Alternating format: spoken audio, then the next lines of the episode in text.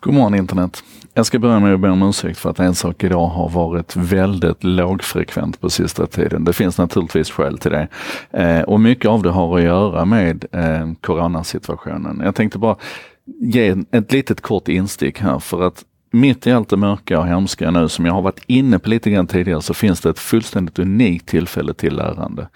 Så att om du har någon som helst kapacitet över nu, om du har lite tid extra på händerna, så lägg den tiden på att fördjupa dig i något spännande område. Och just nu skulle jag faktiskt rekommendera att titta på AI. Um, ehm, om du gör så här att du i din favoritwebbläsare eh, söker på AI och coronavirus, alltså AI coronavirus, uh, eller om du sätter upp en, Eh, en sökning i Google News eller om du är ännu nördigare och sätter upp det i Google alert eller vad du än gör, så gå in och titta på den fasen och gör du det i Google så kan du säga att du bara vill se det som, har, det som är nytt de senaste 24 timmarna och så kan du spara ett bokmärke där och så vidare, gå tillbaka in och titta på det. För det är så mycket spännande som händer runt AI Eh, just nu. Det är allt ifrån hur man skapar modeller för att försöka begripa sig på hur viruset sprids i, i, i, eh, i samhället till, till eh, eh, djupa medicinska analyser till att se till att använda AI för att gräva i de över 40 000 studier som, som finns här som, som är relaterade till coronaviruset och covid-19 till, till hur vi använder AI för att försöka begripa oss på exakt hur viruset ser ut ut och hur ett vaccin mot viruset skulle kunna se ut. Till områden som vi har berört, om digitala tvillingar, hur vi alltså skapar genetiska kopior av människor som vi kan testa våra, våra vaccin och våra insatser på. Till, till hur vi använder AI i logistiken nu för att förbättra våra logistikkedjor och, och hantera situationen på sjukhusen och inom sjukvården och så vidare. Det finns,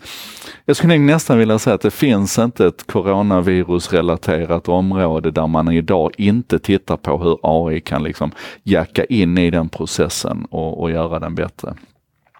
Och det som skapar en alldeles speciell höjd i den här diskussionen nu, det är hur vi pratar relativt lite i alla fall om integrationsproblem, eller eh, integritetsproblemen med artificiell intelligens. Och vi pratar relativt lite om, om begränsningar när det gäller bias och jäv. Ni vet alla de här problemområdena som vi normalt sett lägger lite grann som en våt filt över den spänstiga diskussionen runt vad AI faktiskt kan göra.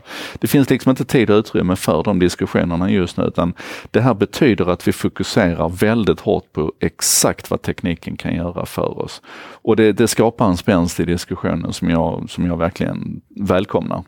Sen kommer det komma en annan tid när vi liksom får sätta oss ner och göra riskanalyserna på det här, när vi kan sätta oss ner och fundera över baksidorna med det.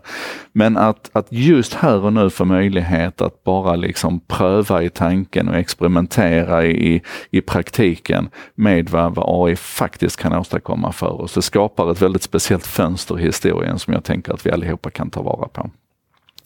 Ehm, jag ska försöka komma tillbaka med lite mer eh, specifika och detaljerade ensakidagar här framöver nu. Det finns väl en viss risk att de kanske kommer att vara fokuserade på coronaviruset och tekniken, för det är jättemycket som händer där. Ehm, men det här var en sak idag i alla fall med mig Joakim Jardenberg. Eh, gå nu in och så lägg upp en sökning på coronavirus AI och håll koll på den utvecklingen. Jag lovar det kommer att vara värt det.